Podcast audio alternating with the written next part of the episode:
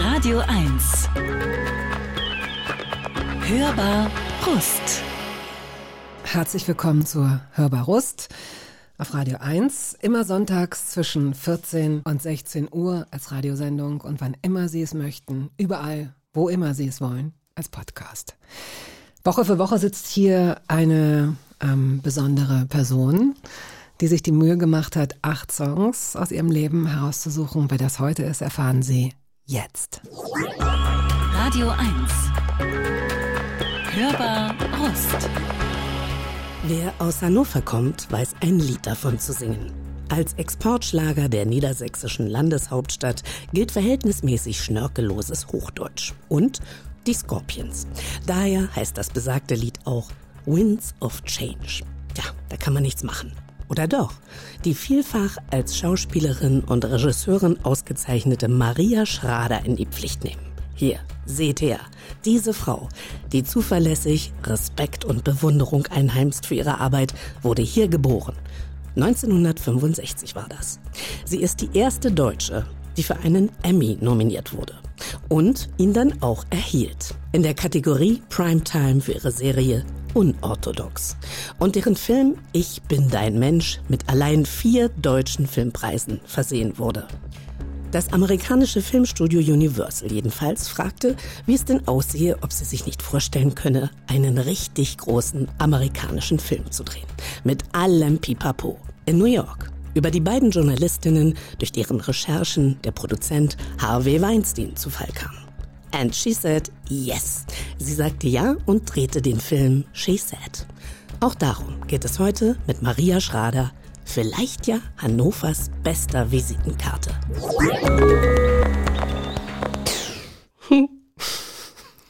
Maria, ich habe so überlegt, Visitenkarte. Ich hatte kurz noch überlegt, ob ich das ändern soll, weil Visitenkarte ist so ein Wort von gestern irgendwie, oder? Hast du noch eine Visitenkarte? Ich habe einmal in meinem Leben eine Visitenkarte gemacht und zwar zusammen mit Peter Lohmeier und Richie Müller an so einem Automaten in Italien. Da konnte man so Icons auswählen und, und dann hat man irgendwie so 100 direkt gedruckt bekommen. Das war die Zeit, als die beiden auch die ersten in meiner ganzen Umgebung waren, die Handys hatten. Also wir schreiben das Jahr, weiß ich auch nicht mehr, 293 mhm. oder so. Und dann hatte ich so einen Bus mir ausgesucht. Ein Bus? Mhm, ich fand den Bus hübsch, aber irgendwie steht er natürlich auch für was. Wofür ja. denn? Unterwegs sein. Heimat. Mit vielen Leuten unterwegs sein. Ja, vielleicht. Und ich glaube, da stand dann mein Name und darunter Kanaille.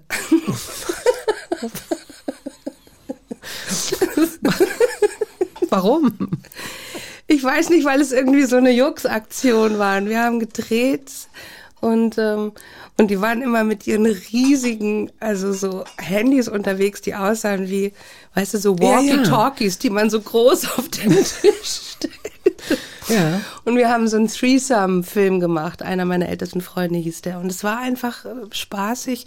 Und es war aber auch so ein bisschen so ein, ja, so ein, so ein Hahnkampf zwischen denen. Ach, und guck mal. Es war charmant. Ich habe Peter gerade bei der Hamburger Premiere wieder getroffen, jetzt vor ein paar Tagen. Es war schön. Ja, also das war das einzige Mal, dass ich eine Visitenkarte hatte. Hannovers Visitenkarte. Also ja. Hannover hat ja auch Kurt Schwitters vorzuweisen, ne? Ja, Doris Dörrie. Aber dann muss ne? man erstmal Dadaismus erklären. Doris Dörrie stimmt, ja. Also Kurt Schwitters ist schon, schon ja, bekannt. Ja, vielen. Nicht den meisten, würde ich sagen, aber vielen. Vielleicht außerhalb so. Deutschlands mehr als innerhalb Deutschlands. Ja, das klingt wie ein Vorwurf, den du an mich richtest. Und sorry, ich, die selbst eine Tochter Hannovers ist, bin da total raus aus dem Ding, ja. Du hast, Ach, ja. Du auch. Ich auch. Das wusste ich gar nicht. Sonst hätte ich mir diese anmaßende Anmoderation ja gar nicht leisten können. Sonst hätte ich ja gesagt, das ist ein bisschen mehr Neutralität bitte. Aber in dem Fall kann ich einfach sagen, mit so viel gehen die Leute da nicht raus, wenn sie sich an die, an die Brust schlagen, voller Stolz. Kai Wiesinger. Gut, ja. Vielleicht kommt im Laufe dieser Sendung ja noch die ein oder andere Person. so spart der Maschsee. Wir haben versucht, den Maschsee einzuladen, aber der konnte nicht. Der war zu gefroren. Okay, das ist das Niveau, auf dem sich mein Humor heute be bewegt, wie das bei dir ich mach ist. mit. Ja. Du siehst es.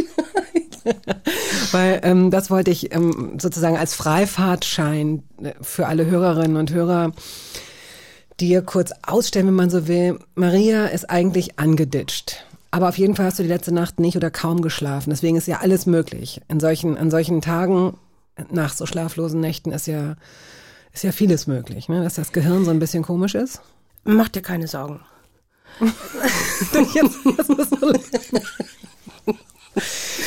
Mach dir keine Sorgen, hast du gerade gesagt? ja. Ich mache mir überhaupt keine Sorgen, Maria. Man muss vielleicht auch dazu sagen, Maria ist ja jetzt wirklich seit vielen Jahren Regisseurin und auch sehr erfolgreiche Regisseurin. Und deswegen hat sie, du hast in deiner, in deinem Verhalten und deinem Blick, wenn du in Räume kommst, sofort dieses, okay, hier ist der Ausgang, hier müsste ich, hat das Gefühl, dass du so eine Checkliste hast und dass du die Menschen schon irgendwie durch die Situationen bringst. Wahrscheinlich muss man das als Regisseurin oder Regisseur so lernen. Also ich mache mir gar keine Sorgen, aber du kannst dich uns überantworten jetzt in diesen kommenden Minuten. Also ich meinte das ja auch nur in Bezug auf zwei Dinge. Erstens habe ich die Krankheit hinter mir und lag die verschiedenen Tage jetzt schon im Bett. Ich glaube, ich stecke hier niemanden an. Okay.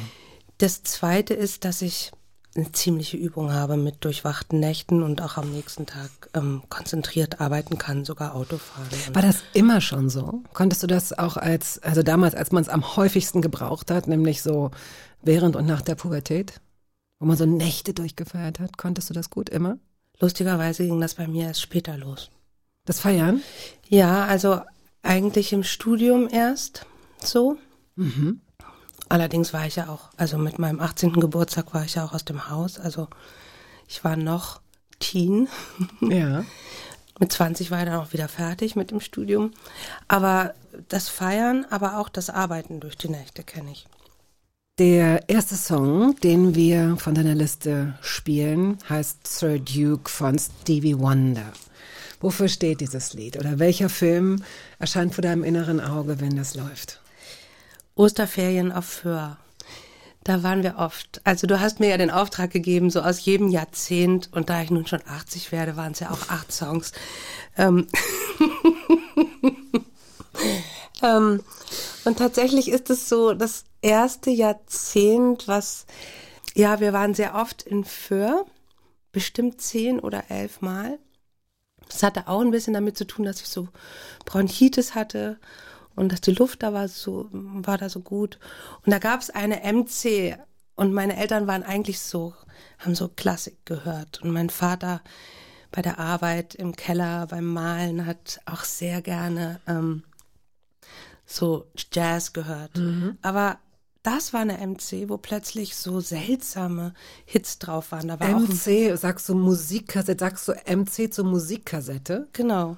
Oh, wow. Selbst, ich glaube, selbst, selbst du, Mariam, ne, hast nicht gewusst, was könnte MC sein. MC Musikkassette. Hast du immer, hast du das auch früher so gesagt? Hast du gesagt, Mist, meine MC ist kaputt oder ich muss mir eine neue MC kaufen, um, um da irgendwie Songs drauf zu spielen? Hast du nie Tape oder Kassette gesagt? Doch. Aber Bestimmt. jetzt, aber jetzt. Naja, jetzt schon eine Weile. Jetzt hier im Radio sagst du natürlich. so natürlich. Oh, die feine Na, Dame. Seit das, seit das so ein antikes, seit das so ein antikes Ding ist, was man, glaube ich, auch inzwischen 25-Jährigen nochmal erklären muss, wie das so funktioniert hat. Und dass es so Tape-Salat gab und so. Ja. Also jedenfalls gab es so eine Musikkassette, die wir dabei hatten.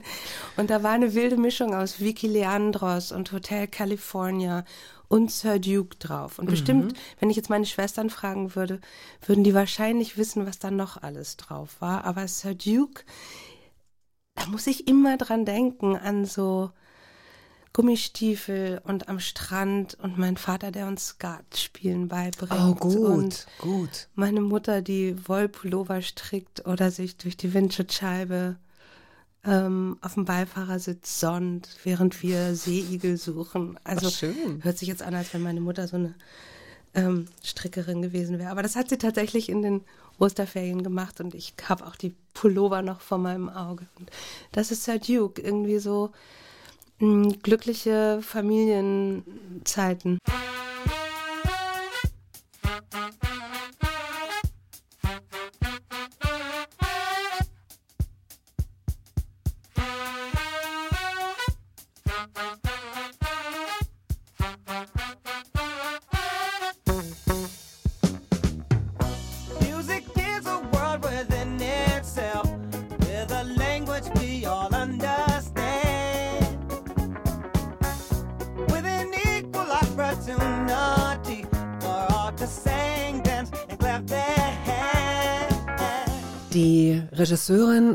Schauspielerin Maria Schrader ist heute hier zu Gast. Ich weiß gar nicht, ist denn Schauspielerin, ist das noch dein Beruf?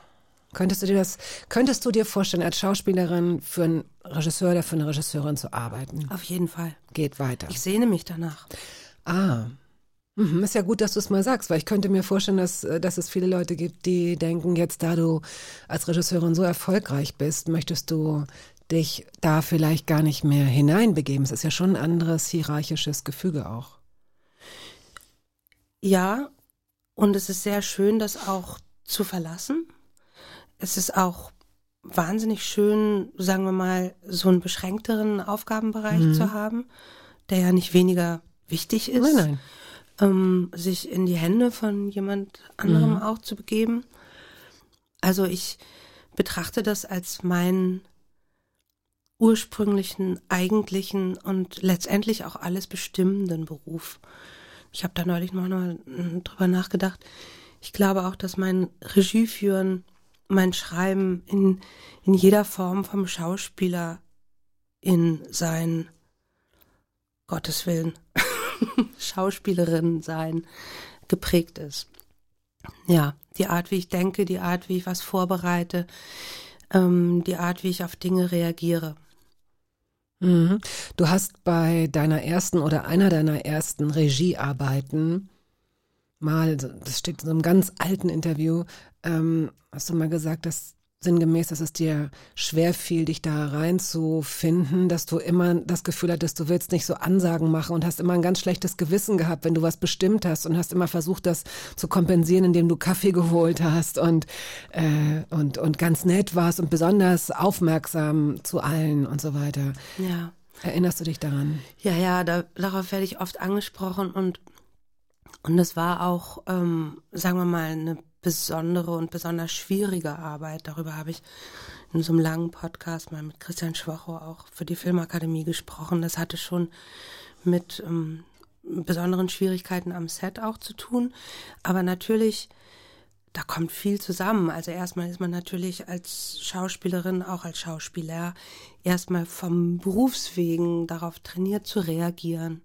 Also sehr, sehr ausgeprägt ist unser Können, auf die unterschiedlichsten Leute einzugehen, die verschiedensten Visionen zu erkennen, zu adaptieren. Das gehört ja zu der Aufgabe des mhm. Interpreten sozusagen. Mhm. Und, ähm,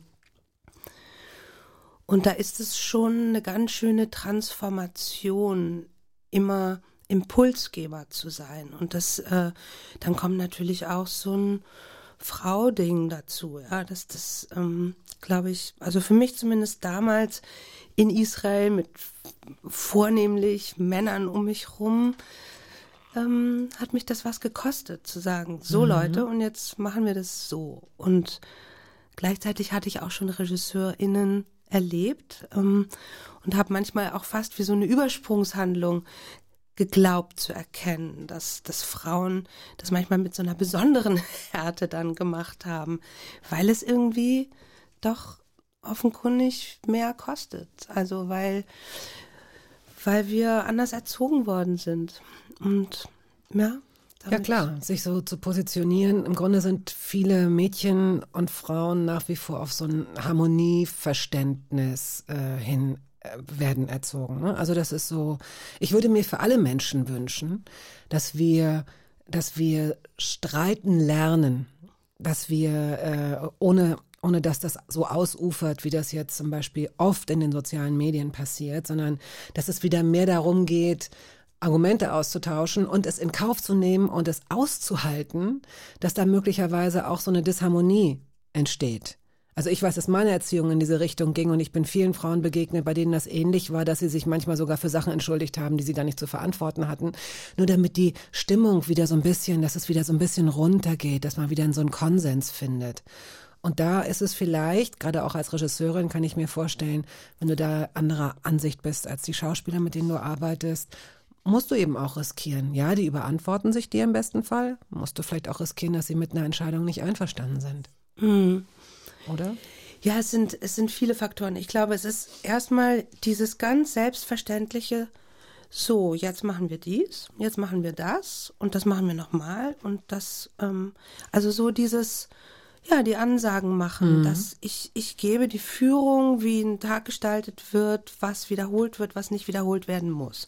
Das ist ja erstmal gar kein Konflikt, sondern das ist etwas, was, glaube ich, ja, über eine bestimmte Erziehung, ich will das auch jetzt nicht zu sehr generalisieren, aber mir ist das schwer gefallen, so diese freundliche Selbstverständlichkeit und sich nicht die ganze Zeit vergewissern wollen, ey, findet ihr das jetzt auch gut? Hast du mich, findest du das okay, wenn ich das sage? Ich habe dich wirklich, ich finde dich total nett und aber vielleicht könntest du noch mal.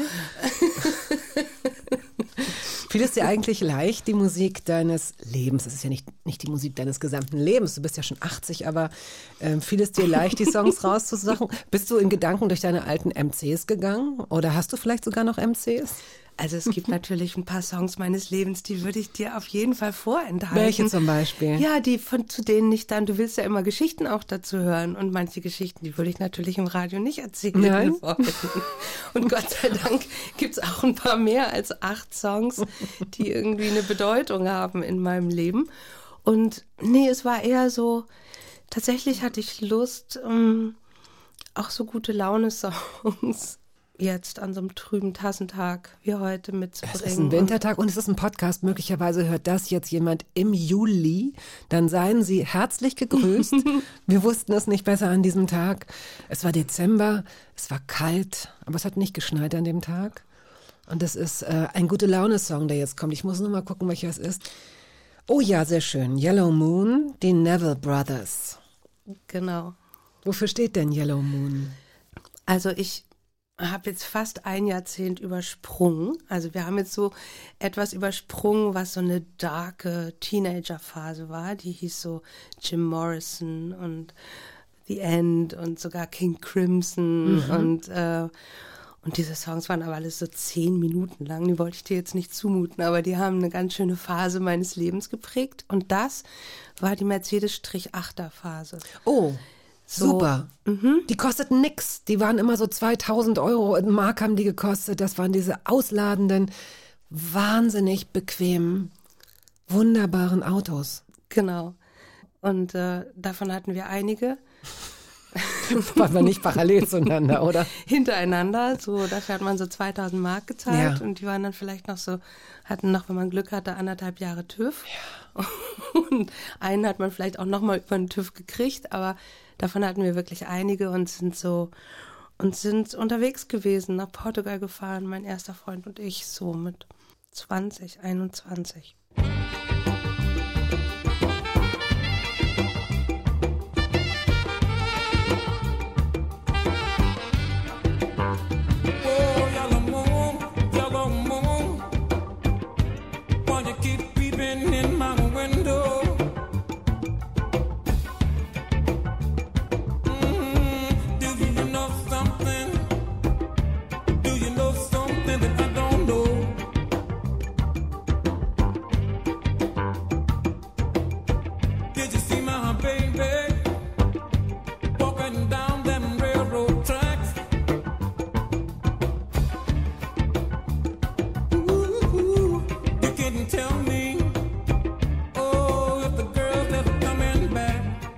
Maria Schrader, die sowohl als Schauspielerin als auch als Regisseurin gerne und gut arbeitet und oft ausgezeichnet wurde und mir jetzt hier in Personalunion gegenüber sitzt, ist heute hier zu Gast.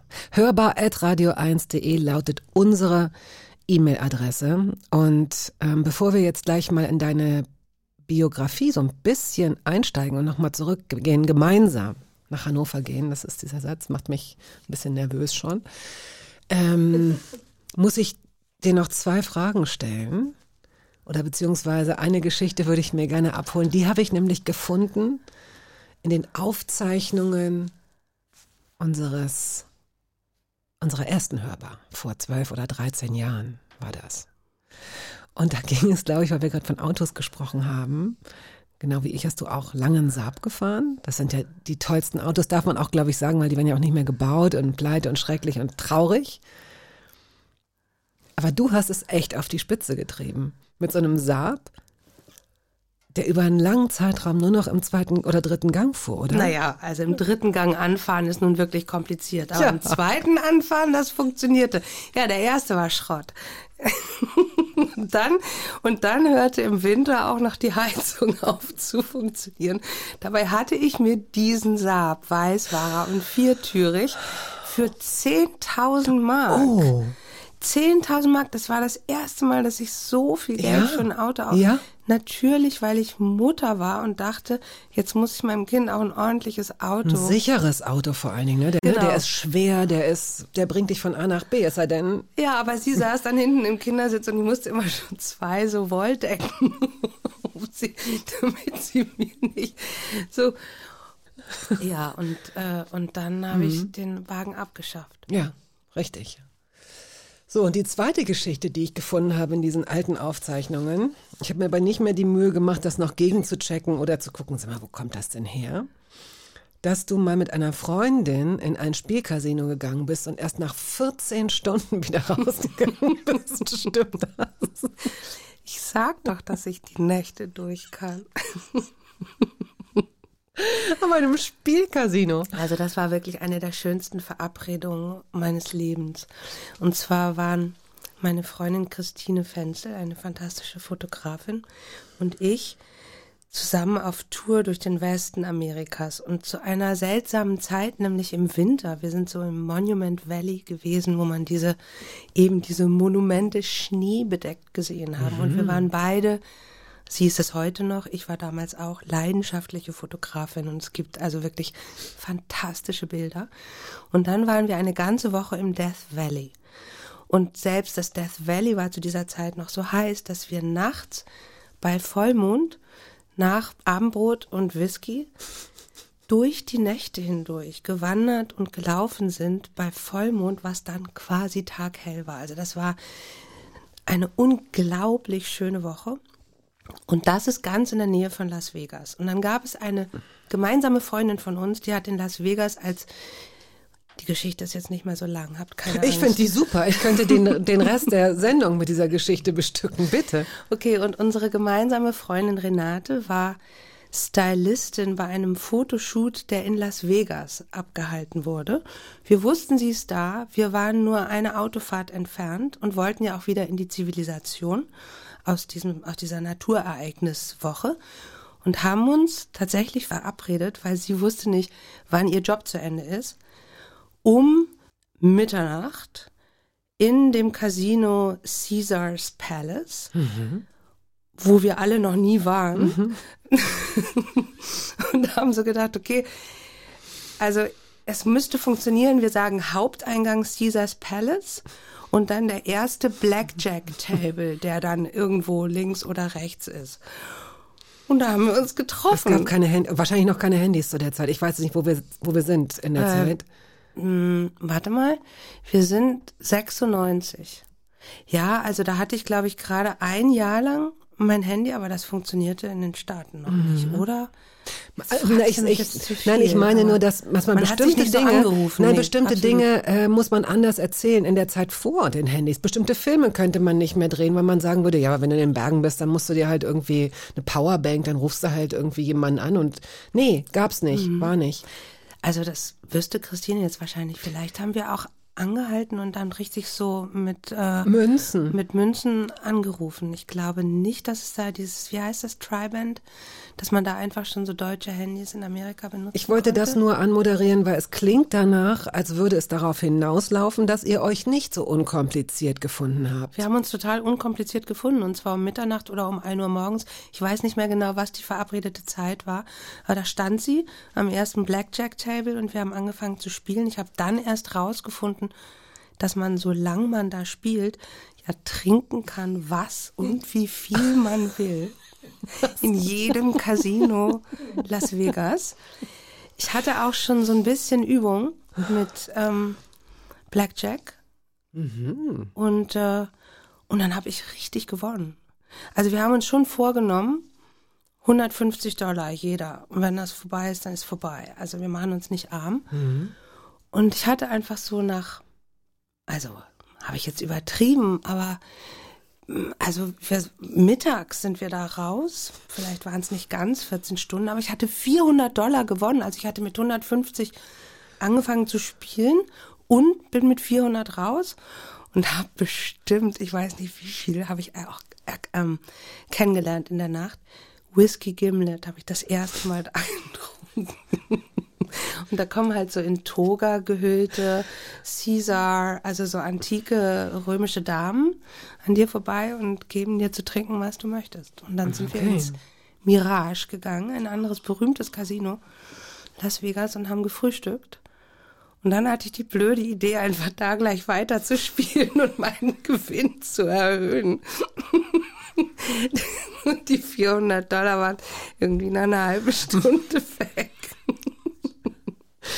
Okay, ich finde, die Geschichte hat sich durchaus gelohnt und ich sehe Mariam, die ja hier als Redakteurin auch immer die Technik macht. Das ist übrigens das Hörbar-Team, wenn Sie uns schreiben, was uns immer freut. Vielen Dank an das Hörbar-Team. Das sind Mariam und ich. Und Mariam kennt sich offenbar aus und Mariam hat auch eine, äh, und die einzige Barsendung, die es im deutschen Radio gibt, Barfly. Und mir ist gerade eingefallen, Miriam, dass du die Sendung Barfly eigentlich auch so ähnlich machen könntest wie die Hörber, dass die Leute so acht Drinks mitbringen müssen. Und dass sie dann so, so weißt du, Gimlet wäre jetzt so, damit würde man starten mit Maria. So. Dann, damit würde es losgehen und dann ja meinen ersten Whisky Sour habe ich getrunken, meinen ersten, äh, wie heißt denn der, Alexander, Dirty Alexander oder wie auch immer, lecker, lecker, so. Und dann müsste man tatsächlich auch so spätestens nach vier, nach Zwei vier Stunden Drinks. völlig Hacke. Ja, man müsste es in einer Stunde versuchen durchzuziehen. Ja, genau. Schlag es doch gerne mal vor. Vielen Dank für diesen Input. Ähm, was Sie gerade eben gehört haben, war aber kein, war kein Glas mit Alkohol. Das war, wir trinken hier Wasser, Tee und Cappuccino. So, nächster Song. Natürlich Prince, sehr, sehr schön. The Question of You. Ein Song, der gar nicht so bekannt ist, aber so sexy, finde ich. Der ist so sexy. Ja, das ist äh, eine Platte gewesen, die ich sehr lange und immer wieder gehört habe. Graffiti Bridge. Eine der unbekannteren Platten. Also bin schon ein großer, großer Prince-Fan gewesen. Und dieser Song aber erinnert mich an einen bestimmten Moment, der hat mit so erstem Drehbuchschreiben zu tun. Wir sind da, Dani Levi und ich sind ähm, zu Freunden nach Südfrankreich. Die hatten so ein ehemals ruinöses Haus umgebaut und da waren wir oft über Monate und haben auch über Winter manchmal und haben da geschrieben an verschiedenen Projekten. Das ist irgendwie so ein schöner Ort für uns gewesen und da wiederum haben uns auch oft Freunde besucht. Boah, so stellt man sich das in so einem Klischeefilm vor, oder? Das sind so die kreativen, tollen, die lieben sich, die haben Freunde, die leben in Frankreich und dann kommen noch andere Freunde, dass es das wirklich gibt. Ja, das gibt's und das ähm, erlebe ich bis heute. Also ähm, das Glück, das Leben und die Arbeit mit jemandem zu teilen, das hat auch Schattenseiten natürlich. Und, äh, und dieses war aber ähm, ein wirklich sehr schöner Sommer. Ich bin jetzt gar nicht mehr sicher. Ich glaube, das war tatsächlich der erste Film, den wir dann auch gemacht haben. Oder ich weiß es nicht mehr so genau. Jedenfalls gab es eine Situation, die sieht auch, die ist auch wie im Film. Da gibt es ja in Amerika, äh, in, in Südfrankreich fast so amerikanische Supermärkte von so einem Ausmaß mit riesigen In Parkplätzen. Südfrankreich? Ja, Südfrankreich. Oh, wow. Riesige Supermärkte, riesige Parkplätze, die einen an Amerika erinnern. Und da gab es eben einen dieser Strichachter. Und wir hatten einen Großeinkauf gemacht, weil man musste immer so ein bisschen aufs Land fahren, um in dieses Haus zu kommen. Und da haben wir nachts, das war dann schon nach Ladenschluss, diese Platte aufgedreht und haben so angefangen, zu mehreren zu tanzen auf diesem, Auf dem Parkplatz? Auf diesem leeren Parkplatz. Du, zu dieser Prince-Platte, ja. So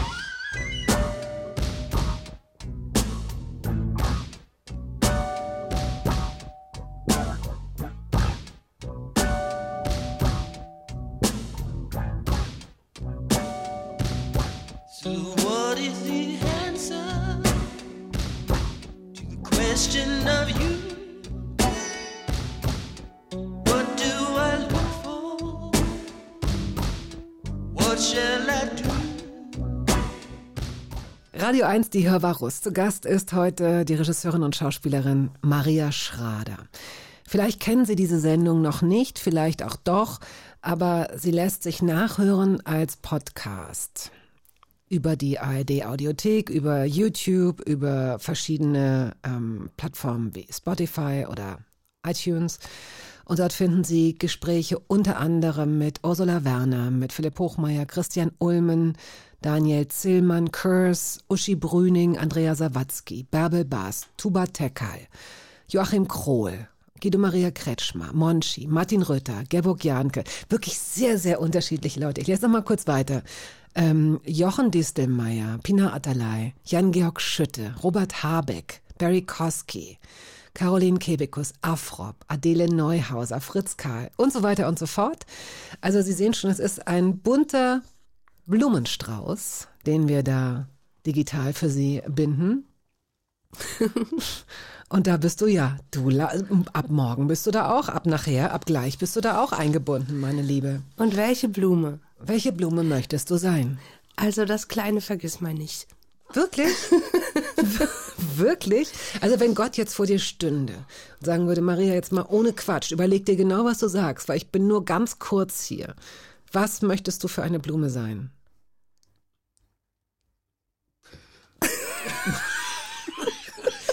Ich gebe zu, dass es keine Frage ist, auf die man sich innerlich irgendwie vorbereitet, aber eine Seerose vielleicht? Oh, Seerosen sind schön. Ich habe neulich eine Seerose in einem Community Garden in New York gesehen. Das ist ja etwas so Schönes. Aber Was du hast die da immer nasse Füße. Also du hast keine Füße, aber du hast immer ich einen nassen schwebe, Körper. ich schwimme. Es ist, Na, dein äh, Kopf. Ich treibe. Hm, okay. Schon sehr schön. Das vergiss mal nicht, ist irgendwie ähm, weniger, weniger äh, romantisch. Also, das vergiss mal nicht, ist einfach die einzige Blume, die ich je selber mal gepflanzt habe. Ich hatte mal ein kleines Beet und ähm, und habe mir dann als Kind tatsächlich so Vergissmeinnicht-Samen äh, gekauft und und das wurden richtige Blumen und deswegen liebe ich die so einfach, ja. Ja, lass ich es, ja. ja.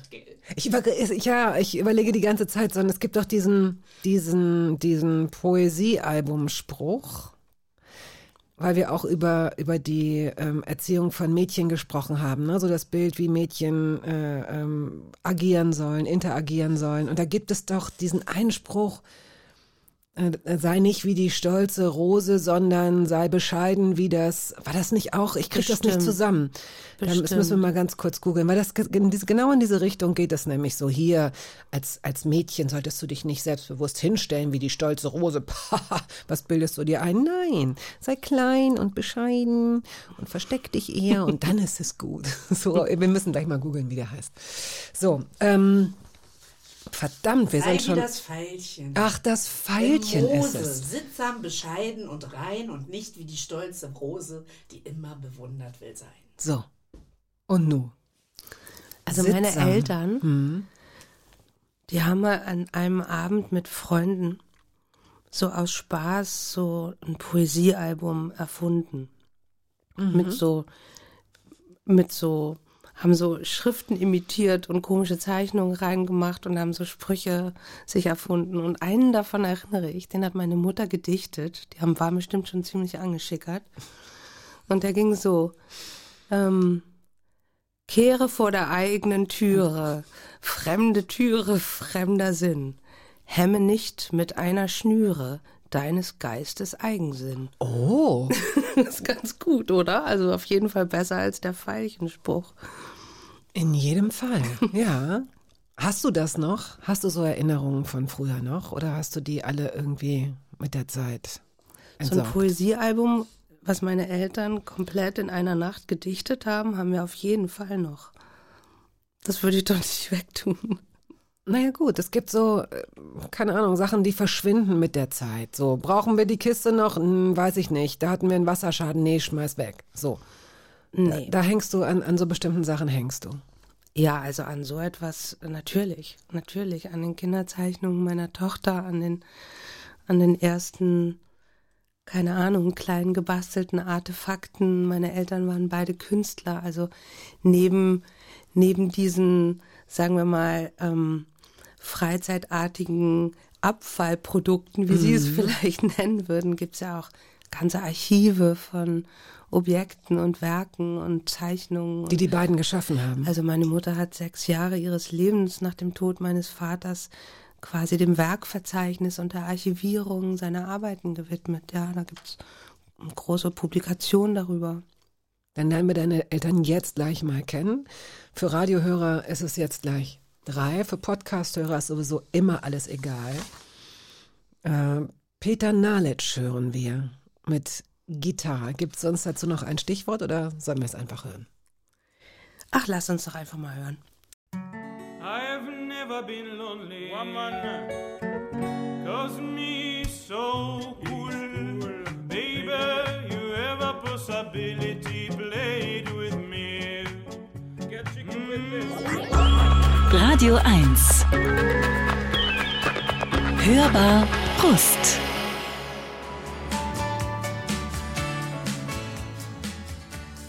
Ja, als ich dieses Lied zum ersten Mal gehört habe, äh, konnte ich das überhaupt nicht mit den Fehlfarben ein Jahr, es geht voran, äh, übereinander legen. Aber ja, das sind die Fehlfarben. Magnificent Obsession heißt der Song. Die Regisseurin und Schauspielerin Maria Schrader ist hier zu Gast heute, ein Kind Hannovers.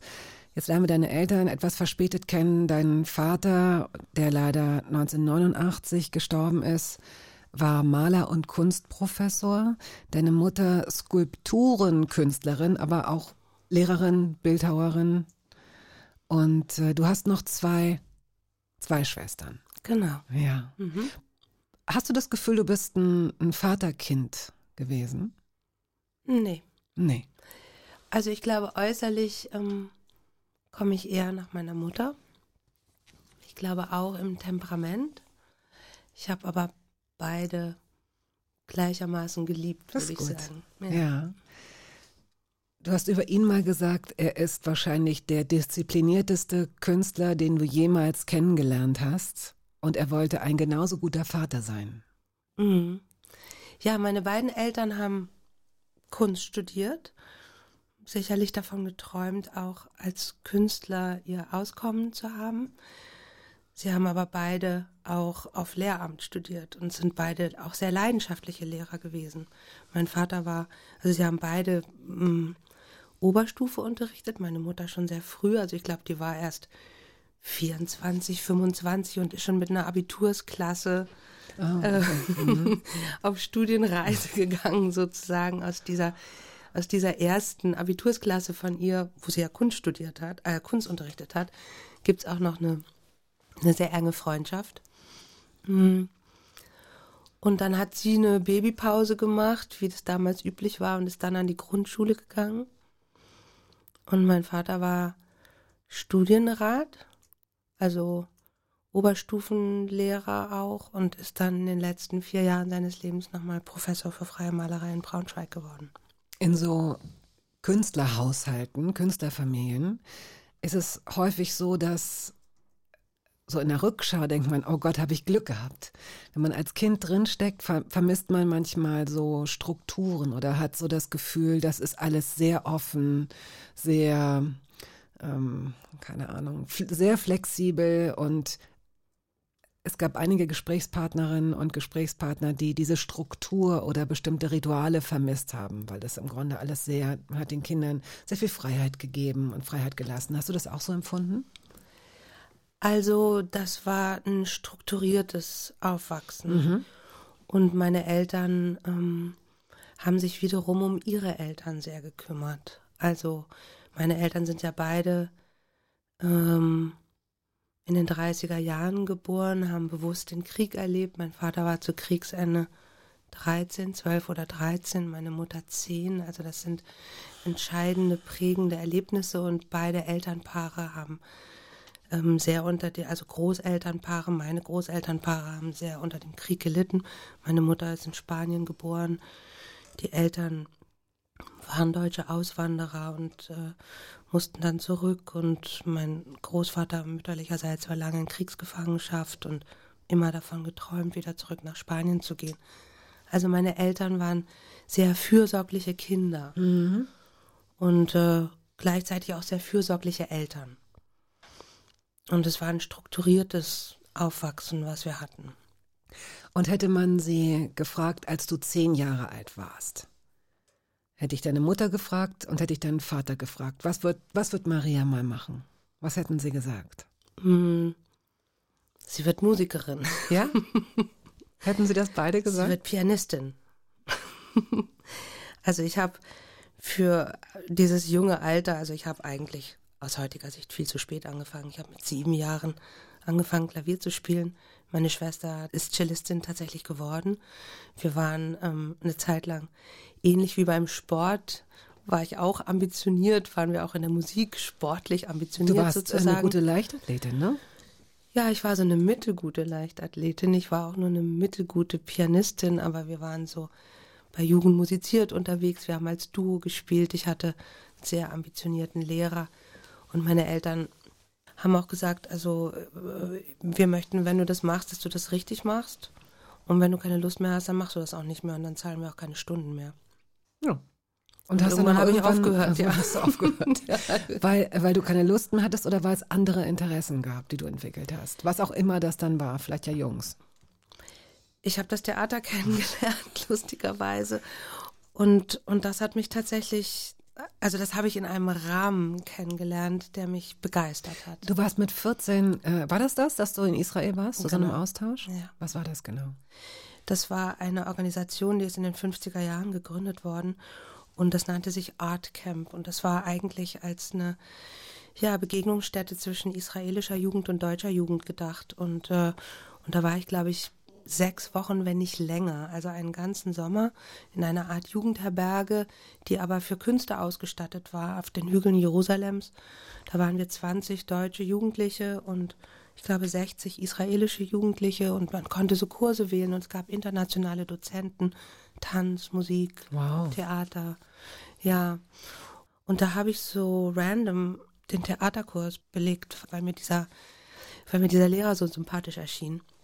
Und habe erste Erfahrungen damit gemacht, auch so im Team zu arbeiten und so Spiele und alles, was ich dann später auf der Schauspielschule wieder entdeckt habe eigentlich oder wieder erkannt habe schon von diesen ersten Erfahrungen damals.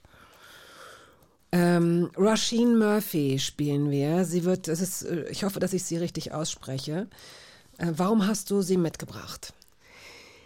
Ja, sie steht so für eine Zeit, in der ich für meine Verhältnisse wirklich außergewöhnlich musikbegeistert war. Ansonsten würde ich mich als musikalischen Trittbrettfahrer meiner viel aktiveren und kenntnisreicheren Freundinnen bezeichnen. Aber ich kann mich erinnern, so der Einschlag von Portishead. Und dann kam Tricky und dann kam Massive Attack. Und dann bin ich nochmal so richtig ausgerastet, als ich diese erste, glaube ich, erste Platte von Moloko gehört habe, Do You Like My Tight Sweater? Also die bestimmt für mich so eine, so eine richtige Zeit. Und dann habe ich Roy Sheen, sagst du. Ich sag's ganz falsch. Ich habe immer Roysen Murphy. So wird, sie, wie- ge- so wird sie geschrieben. Ich weiß es nicht. Es sind diese. ich bin mir auch nicht sicher. Äh, jedenfalls habe ich sie dann so ver also verfolgt, tatsächlich aus meinem eigenen Impetus heraus. Ähm, und habe dann sogar dieses Lied, was wir jetzt hören, habe ich mal als so ein Track auf meinen ersten Film, auf den Anfang meines ersten eigenen Regieprojektes ähm, gelegt, nämlich Liebesleben. Da gibt's am Anfang so eine Sequenz, wo unsere Hauptdarstellerin so wegläuft, die läuft und läuft und läuft. Und da habe ich dieses Bang Bang draufgelegt, nur mal um, um es Ja, ausprobiert Ja, zu haben.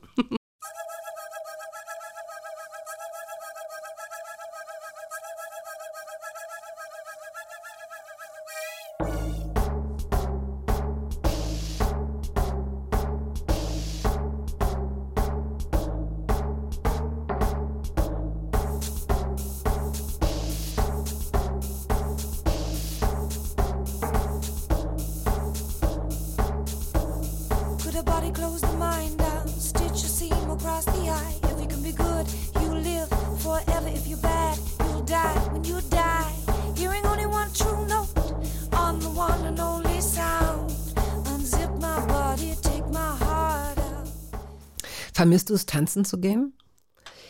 Ähm, ich wenn ich es vermisse zu tanzen, dann tanze ich zu Hause. Ja, das mache ich auch. Aber vermisst du es, tanzen zu gehen? Also meine schönsten Tanzerlebnisse habe ich tatsächlich auf irgendwie ähm, halb privaten Abenden. Ich bin nie jemand gewesen, der so richtig regelmäßig in Clubs geht. Ich habe so Premierenpartys, unsere eigenen Partys sind oft Tanzpartys oder wenn ich bei Freunden eingeladen bin. Ich kenne es auch inzwischen sogar mit meiner Tochter. Also das Wie alt ist die jetzt? Die ist jetzt 24 und einfach eine fantastische und leidenschaftliche Tänzerin. Und manchmal passiert es auch so im privaten Rahmen, dass dann einfach so Musik aufgelegt wird und, und, und wir tanzen.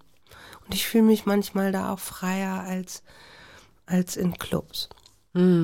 Ich ähm, habe die Frage jetzt gar nicht im Zusammenhang zu She Said gestellt, aber jetzt können wir diesen Bogen mal kurz schlagen, denn ich hatte das Vergnügen, die Berlin-Premiere deines Films äh, zu moderieren. Das war auch mein Vergnügen. Das, Das war wirklich auch mein Vergnügen. Wir waren irgendwie, Das war schön, es hat Spaß gemacht und das war im Übrigen auch, also das ist jetzt ist keine Interessenskollision, ähm, das möchte ich auch dazu sagen, aber dass wir dich hier in die Hörbar einladen, das stand schon sehr viel früher fest, Ja. das war klar. Und ich habe noch gedacht, ha, wie schaffe ich es denn diesen Film zu sehen, wann läuft der an, gibt es eine Pressevorführung?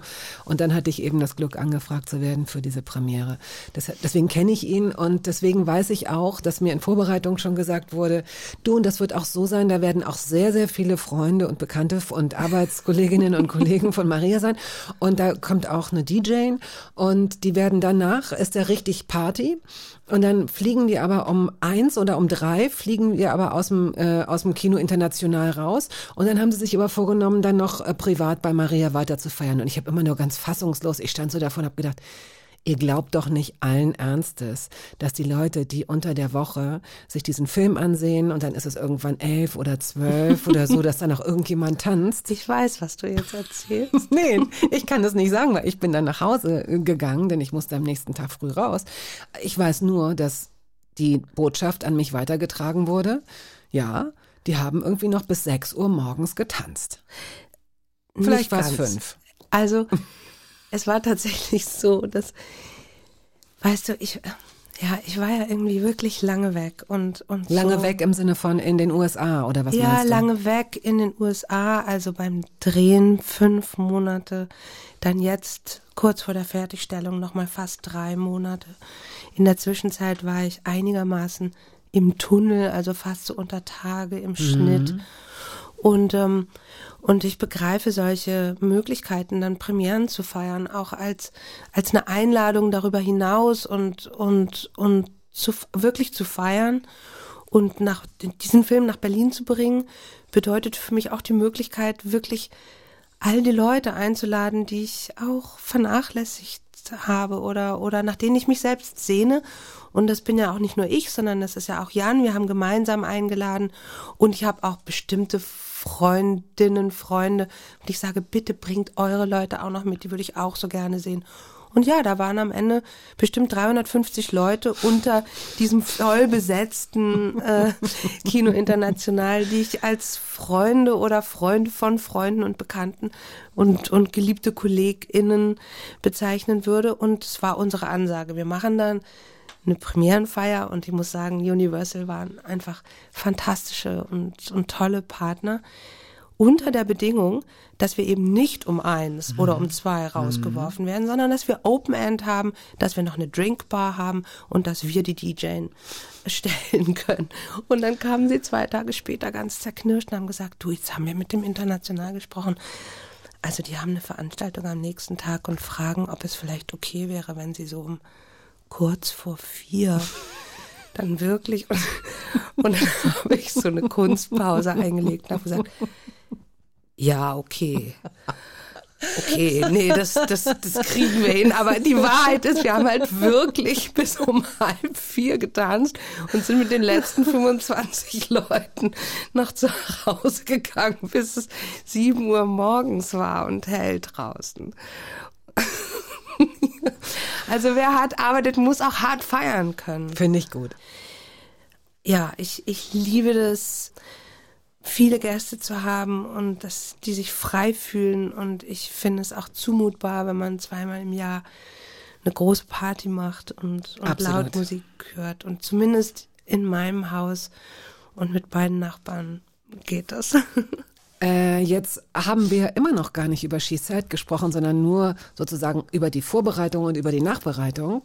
Und bevor wir jetzt gleich zu dem Film gehen, sollten wir vielleicht die nächste Musik spielen, damit die uns nicht unterbricht. José Feliciano hast du mitgebracht mit California Dreamin'. Und das ist auch die Zeitachse für Said, richtig?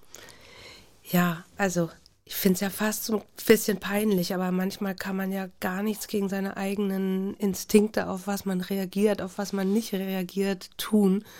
Aber es ist lustigerweise dieser Song gewesen, der für mich diese Zeit in New York so ein bisschen bestimmt hat und mich äh, euphorisch machen konnte. Oder das ist lustigerweise auch ein Song gewesen, zu dem ich mich in der Wohnung, in der ich da dann gewohnt habe, in dieser Vorbereitungszeit und in der Drehzeit auch manchmal einfach so frei getanzt habe.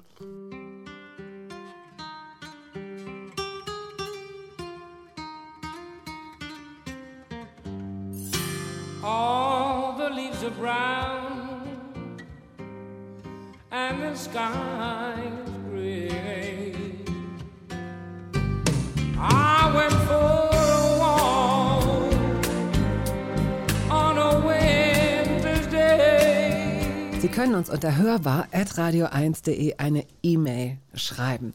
Zu Gast ist heute die Schauspielerin und Regisseurin Maria Schrader, über deren Film She Said wir jetzt sprechen. Es war 2017, da veröffentlichte die New York Times einen Artikel von Jodie Cantor und ähm, Megan Toohey, der den Skandal um den Filmproduzenten Harvey Weinstein öffentlich machte. Da ging es um Machtmissbrauch in Kombination mit auch sexuellem Machtmissbrauch. Also 2017 war es. 2019 wurde das Buch She Said herausgegeben, das mit dem Pulitzerpreis ausgezeichnet wurde für die hervorragende Recherche. In jedem Fall ist das die Zeit, schon 2017, in der MeToo nicht erfunden wurde, aber dieser Hashtag ging um die Welt und plötzlich wurde daraus eine riesengroße Bewegung, von der du auch als Maria sicherlich damals was mitbekommen hast. Ja, und eigentlich ausgelöst von dieser Veröffentlichung dieses eben von dir vorgestellten New York Times Artikels. Also damit ist es losgegangen. Der fokussierte sich ja nur in Anführungsstrichen auf Hollywood, auf die Filmbranche.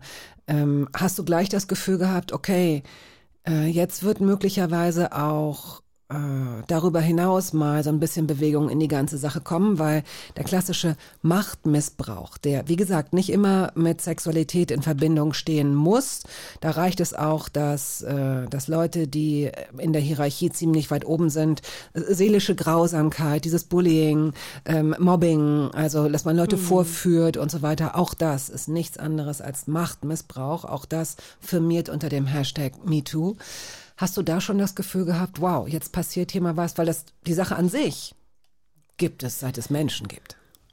Also gut, ich meine, die Details, ähm, die dort in dem Artikel angesprochen worden sind, die, die waren schon drastisch und Ja. da ging es tatsächlich um jahrzehntelang sexuellen Missbrauch bis zu Vergewaltigung. Ne? Und ähm, das war recht eindeutig. Ich selbst habe von diesem Artikel eigentlich aus der deutschen Presse erst erfahren und habe ihn dann gelesen und dann hat das ja nur wenige Tage gedauert. Also ich habe jetzt mit Jodie und Megan oft darüber gesprochen und die waren ja selbst vollkommen überwältigt von der Reaktion nach der Veröffentlichung. Also die haben noch am selben Tag, ich weiß nicht, hunderte, hunderte von E-Mails bekommen. Dann ging das mit MeToo los. Die haben dann auch, also ich glaube fünf Tage später hat, hat Ronan Farrow im New Yorker veröffentlicht. Und dann haben sie einen Folgeartikel veröffentlicht. Also das, dann haben sie Leute angestellt, die die Anrufe beantwortet haben in der New York Times. Also das ist wie ein, Lauffeuer gewesen. wie ja. ein Lauffeuer gewesen, was wir hier natürlich relativ unmittelbar auch mitbekommen habe und was ja auch hier im Land ein ziemlich unmittelbares Echo fand, würde ich sagen. Also ich bin ja selbst nicht auf sozialen Netzwerken unterwegs. Also ich kann mich erinnern, dass ich viele Zeitungen in diesen Tagen gelesen habe. Man konnte auch Doppelseiten öffnen und sah die deutschen Geschichten, die deutschen MeToo-Geschichten, Schauspielerinnen, vor allem die öffentlich Erlebnisse erzählt haben. Ich wurde von Journalistinnen kontaktiert auf der Suche nach dem deutschen Harvey Weinstein. Also es, es ist schon richtig was losgetreten worden, naja. Ich erinnere mich daran, dass äh, Anja Kaspari, glaube ich, zu den meisten Mitarbeiterinnen von Radio 1 auch Kontakt aufnahm und sagte hier, wenn ihr eine Geschichte habt, die dazu beiträgt oder die ihr äh, bereit seid, öffentlich zu erzählen, dann schickt uns die als Sprachnachricht, wie auch immer. Wir würden das dann äh, unterstützend ausstrahlen, um anderen eben auch Mut zu machen. Und ich weiß noch, dass ich wirklich ziemlich lange auf dem Schlauch stand und so dachte, ja klar, mache ich mit, natürlich. Und dann immer, wieso fällt mir denn gerade nichts ein? Ah, habe ich mich da immer rausgerettet? Mhm, vielleicht, weil ich so selbstbewusst bin oder wirke oder was auch immer. Und konnte erstmal gar keinen Beitrag dazu leisten, bis mir so zwei Tage später bewusst wurde, dass das, was ich immer als gegeben gesehen habe, wie ich aufgewachsen bin. Eine ganz auch in, interfamiliär, ganz klare Strukturen, die ich nie in Frage gestellt habe. weil Ich dachte, es gehört dazu. Also ich, ich wäre, ich bin erst durch diese, durch dieses empört euch sozusagen. Doch, doch, das ist nicht in Ordnung, müsst ihr nicht hinnehmen. Ist äh, so, bin ich überhaupt erst sensibilisiert worden. Und das erklärt vielleicht auch, ohne dass diese Frage jetzt hier gerade im Raum steht, aber es gibt ja viele Leute, die sagen, Frauen und Männer, die sagen, ähm, ja, und jetzt kommt sie um die Ecke mit so einer Geschichte, die schon 20 Jahre alt ist. Also ich bitte dich, weiß ich nicht, ob das so glaubwürdig ist. Ne? So, es wird ja oft auch dagegen geschossen. Man muss sich wirklich vergegenwärtigen, dass manchmal die Zeit dafür einfach nicht da ist, dass der Boden dafür nicht da ist und dass Menschen, die so etwas ähm, erfahren, die teilweise traumatische Erfahrungen machen, doppelt verletzt werden, wenn sie denn dann rausgehen und ihnen kein Gehör geschenkt wird oder kein Glauben. Das wirst du auch erlebt haben mit, mit Leuten. Ja, und äh, das ist natürlich ähm, also eines der Hauptmotive gewesen, diesen Film zu machen, weil im Zentrum stehen genau Menschen in unserer Altersklasse, die äh, in den 90er Jahren Erlebnisse hatten mit Harvey Weinstein, die auf verschiedene Weise ähm, zum Schweigen gebracht worden sind. Ja, ähm, das erzählt eigentlich dieser Film ziemlich genau, was, was es für Faktoren gibt, die, die es so schwierig machen, darüber zu sprechen. Und vor allem in dieser Generation, weil, wie du sagst, etwas, ähm, was natürlich viel weniger drastische Erlebnisse sind, die jetzt hoffentlich du Ja. Ähm, Ja. an die, die, die dir wieder in den Sinn gekommen sind, als das, was diese Ex-Assistentinnen in dem Film erzählen, ja, oder auch Dinge, die mir passiert sind, ja. Ja, das würde ich auch auf der einen Seite wirklich ein gesellschaftliches Umdenken nennen. Also, dass man, dass man eine Erkenntnis hat, dass etwas als eine Normalität gegolten hat, was partout keine Normalität sein muss. Und so wird es auch, man kann auch, glaube ich, da die, die Zeit nicht zurückdrehen. Also ähm, das wird nicht, es, es wird nicht schnell gehen, sehen wir jetzt, sind ja auch schon ein paar Jahre um und auch äh, es wird noch viel gestritten und viel hin und her geschoben, wie so schwere Eichenmöbel, die man mal nach links und mal nach rechts schiebt, bis sie ihren Platz finden innerhalb dieser Gesellschaft und bis auch bei den letzten Leuten dann noch der Groschen fällt, was es sein könnte. Ich habe neulich zum ersten Mal mit einem Mann darüber, mit einem heterosexuellen Mann darüber gesprochen, der, ähm, das ergab sich, es ergab sich, wir waren eigentlich auf einer Party und plötzlich waren wir in diesem Thema drin. War jetzt gar nicht so mein Bestreben, aber ich war so, so positiv überrascht darüber, wie offen er dieses Thema behandelte.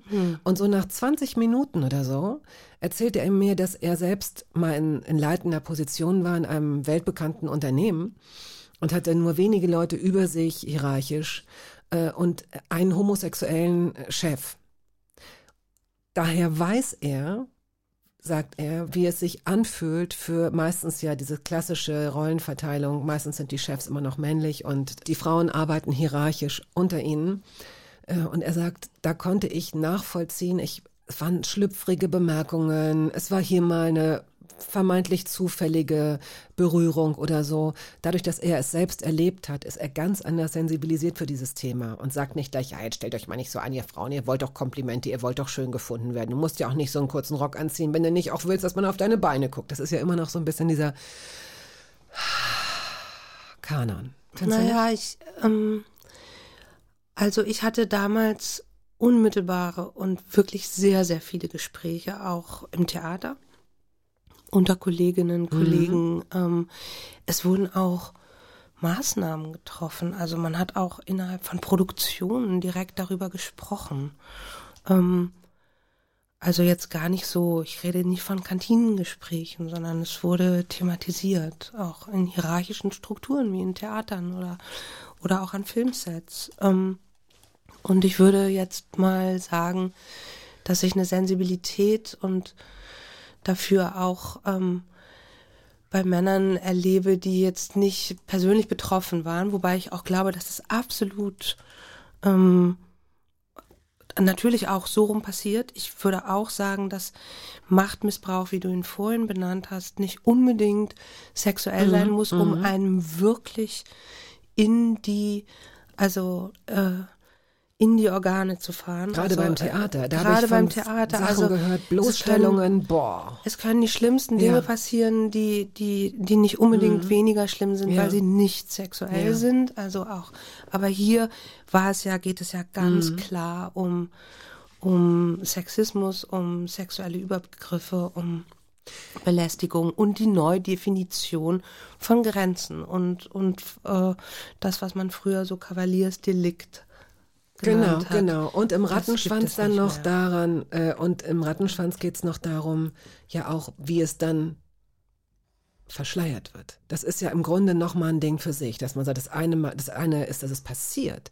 Das andere ist aber auch dieses ganze System, dass es stützt und das dafür sorgt, dass es nicht an die Öffentlichkeit kommt. Ganz, ganz klare Strukturen.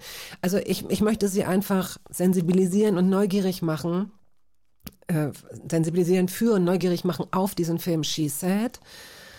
Denn es ist zudem eine Hymne äh, auf den Journalismus, nicht nur auf den investigativen Journalismus, aber es ist eine Hymne auf den Journalismus und auch auf die Zivilcourage, denn hätten diese Frauen nicht weitergemacht, immer weitergemacht, diese beiden Frauen, die du ganz toll porträtierst, finde ich, und die auch ganz toll dargestellt werden, und hätten nicht andere Frauen dann auch den Mut gehabt, zu sagen, ne, she said, zu sagen, worum es geht, dann wäre es ja niemals so weit gegangen. Aber weil diese Frauen so mutig waren, ist es an die Öffentlichkeit gekommen. Also das ist wirklich, es ist ein schöner Film. Dankeschön. She Said läuft hoffentlich in einem Kino bei Ihnen um die Ecke und sonst machen Sie sich einfach die Mühe und fahren ein bisschen länger. Wir haben jetzt Musik zu unorthodox. Aber letztendlich ist unorthodox ja so ein bisschen, ich will nicht sagen das Ticket, aber vielleicht das Vehikel, das dazu geführt hat, dass du angefragt wurdest als Regisseurin, denn du hast diese Miniserie gemacht, unorthodox, äh, die halb ähm, fiktional und ähm, halb biografisch auf dem Buch Unorthodox basiert von Deborah Feldman. Da können wir vielleicht nach dem Lied noch ein bisschen drüber sprechen. Welchen Song hast du ausgesucht? Ich habe ähm, Catnap ausgesucht, eine Musikerin, Berlin ansässig, No Cover. Und ähm, das war eine sehr besondere Begegnung mit dieser Musikerin. Ich verehre sie und äh, sie hat mitgespielt in der Serie. Sie spielt die DJ, die Musikerin auf der, auf der Bühne und ist wie ein, ist irgendwie was sehr viel kräftigeres geworden als ursprünglich gedacht, weil sie fast wie eine Wiedergängerin unserer Hauptfigur ist, weil sie ihr physisch so ähnlich aussieht. Und man und man sieht diese beiden. Die eine guckt im Publikum, das erste Mal ist sie in so einem Club. Und die andere steht da oben und performt. Und man sieht fast wie ein Leben anders hätte aussehen können, also fast wie zwei Schwestern, die in unterschiedlichsten Welten aufgewachsen sind, fast wie so ein Erkennen. Also das ist ein besonderer Moment, finde ich. Ich finde, uns sind diese Clubszenen ganz gut gelungen. Und ja, und ich liebe ihre Musik.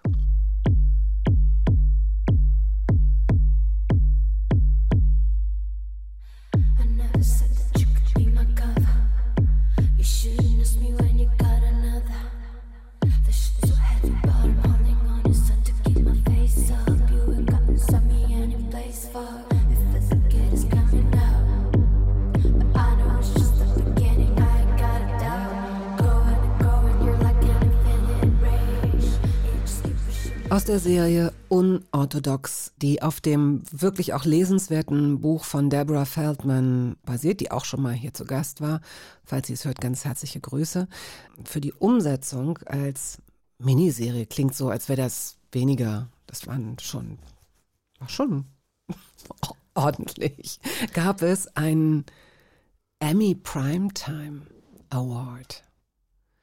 Da hast du das vielleicht, weiß ich gar nicht, gab es vielleicht eher schon mal eine Gelegenheit, aber auf jeden Fall war das ja nun international gesehen schon eine ziemlich dicke Sache, oder?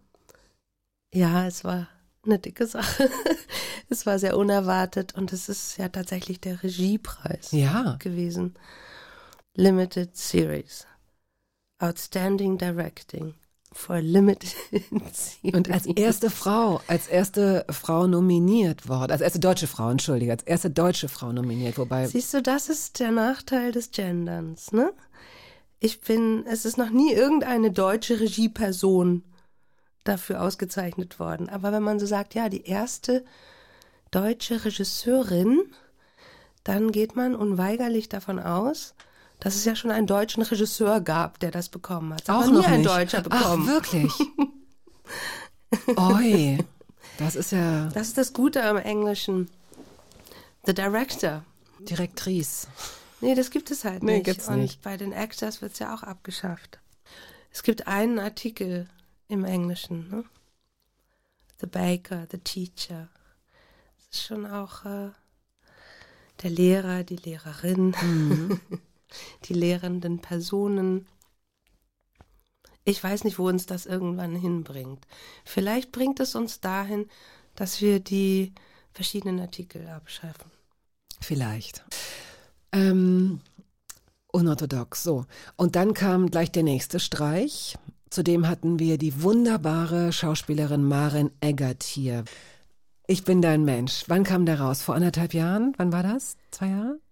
Wir gehörten ja zu den Glücklichen, zu einer der ersten Produktionen, die im Sommer 2020 wieder drehen durften. Also wir Ah, haben im okay. August Mhm. 2020 gedreht. Dann hat ihn die Berlinale in der Sommervariante, wenn du dich erinnerst, äh, die dann in den Open-Air-Kinos stattfand, in den Wettbewerb genommen. Das war dann der Juni, glaube ich Ja.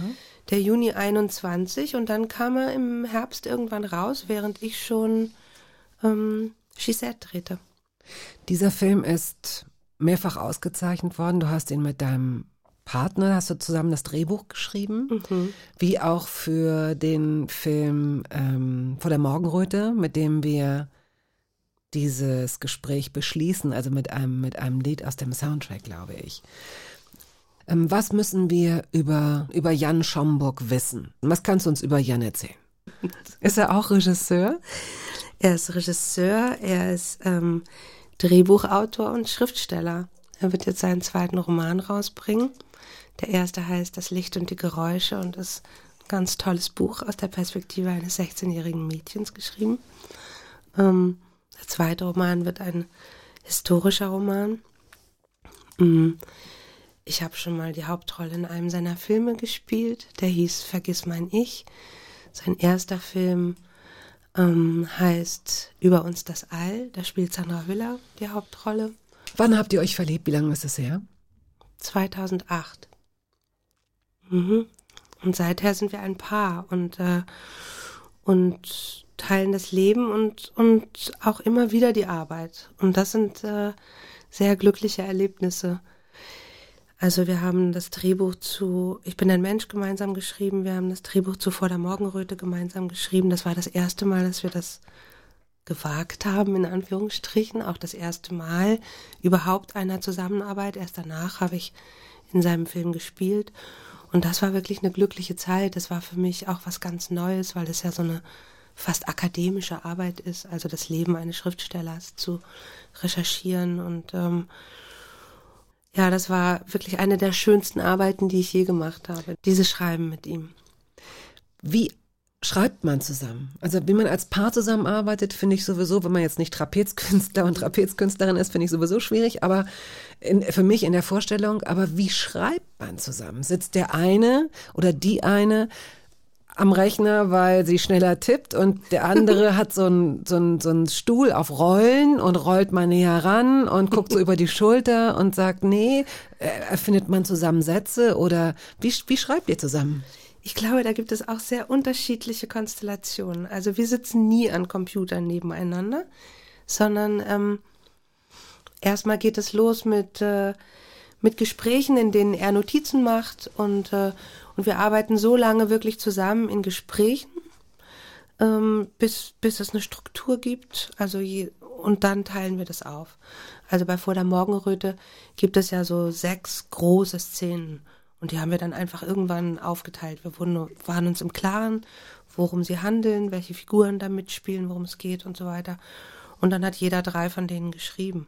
Und dann haben wir sie uns gegenseitig vorgelesen. Ursprünglich gab es mal die Idee, sie uns dann also zu tauschen. Der eine schreibt an der Szene der, der anderen weiter. Dazu ist es aber nie gekommen. Bei Ich bin dein Mensch war es eigentlich ähnlich dass jeder so seine Parts hatte. Irgendwann ist Jan dann nochmal über alles drüber gegangen, weil ich schon in unorthodox steckte. Also wir, wir, nein, jeder schreibt für sich und dann lesen wir uns das oder schicken uns das.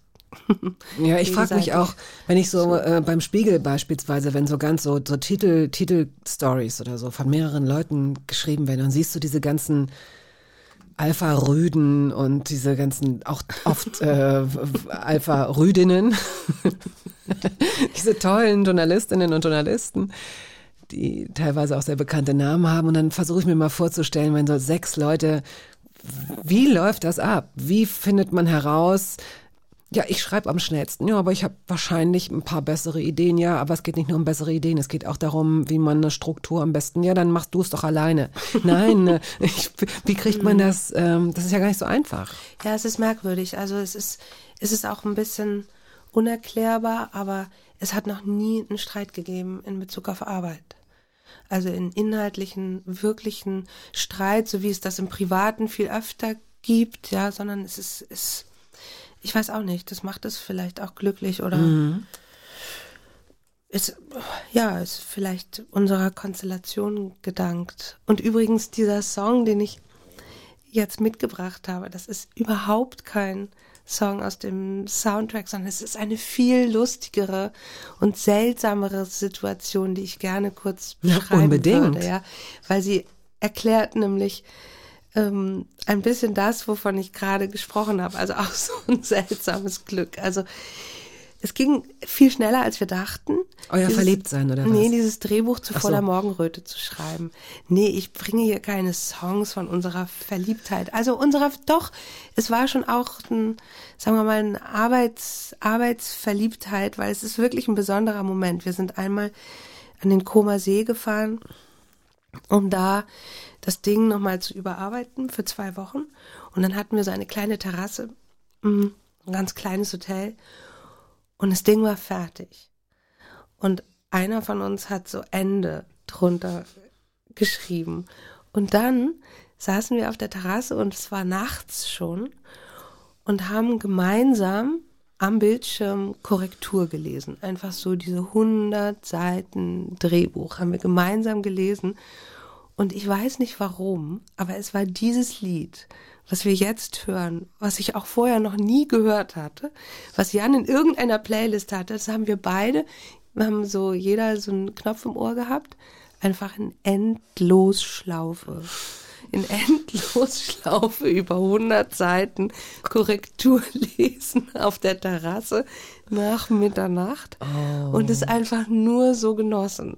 Wir fanden das Drehbuch super, wir haben nur nach Rechtschreibfehlern geschaut und haben so gemeinsam unsere Arbeit gelesen. Dazu ist das der Soundtrack dieses Moments. Was für eine schöne Geschichte zum Abschluss, wirklich. Und äh, ich sage Ihnen noch, wie der Song heißt. Bebe Siempre. me quedara. Was heißt das denn? Ach, weiß ich Ach, das auch weißt du nicht. auch nicht. okay.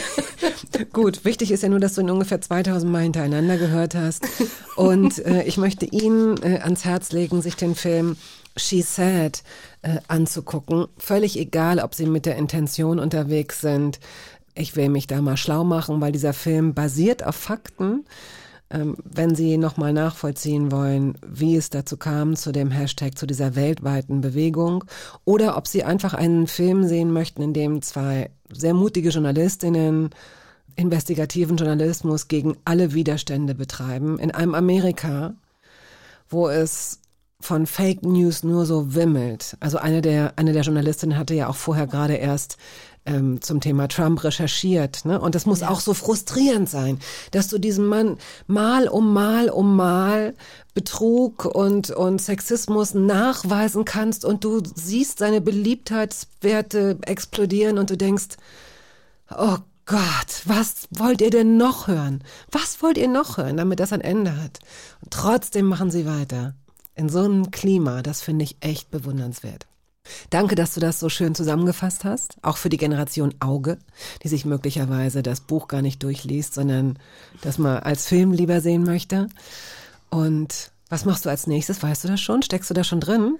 Nein. Noch nicht. Okay. Nee, ich habe das Gefühl doch, nicht. aber es bringt dir wahrscheinlich Unglück, wenn du das schon aussprichst, oder? Nein, nein, es ist die volle Wahrheit. Okay. Die volle Wahrheit. Ich habe bis vor drei Tagen noch Promotion gemacht.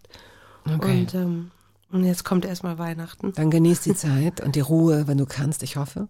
Und regeneriere dich. Und danke, dass du dich hierher geschleppt hast, trotzdem du ein bisschen angeschlagen warst, gesundheitlich. War gar nicht so ein Schleppen und hat mir Spaß gemacht. Gut, Vielen Dank, auch. Bettina.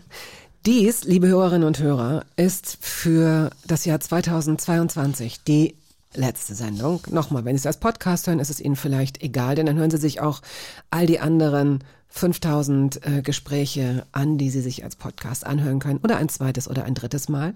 Wir kommen mit einer neuen Sendung, einer neuen Radiosendung am 8., wieder am 8. Januar. Bis dahin legen wir uns in eine Eistonne und ähm, regenerieren uns selbst. Es war schön mit Ihnen, Jahr um Jahr. Bleiben Sie uns gewogen, bleiben Sie uns treu, bleiben Sie an unserer Seite. Tschüss Tschüss. und auch von Miriam. Tschüss. ¿Cómo decir que me parte en mil la esquinita de mi hueso?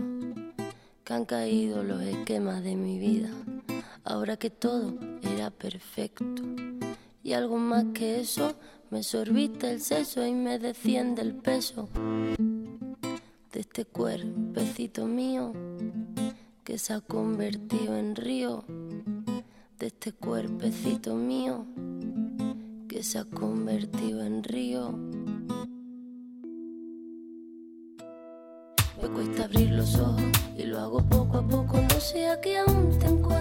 Das war der Podcast der Radiosendung Hörbar Rust. Wir hoffen, dass es Ihnen gefallen hat. Wenn Sie möchten, Sie können ihn abonnieren.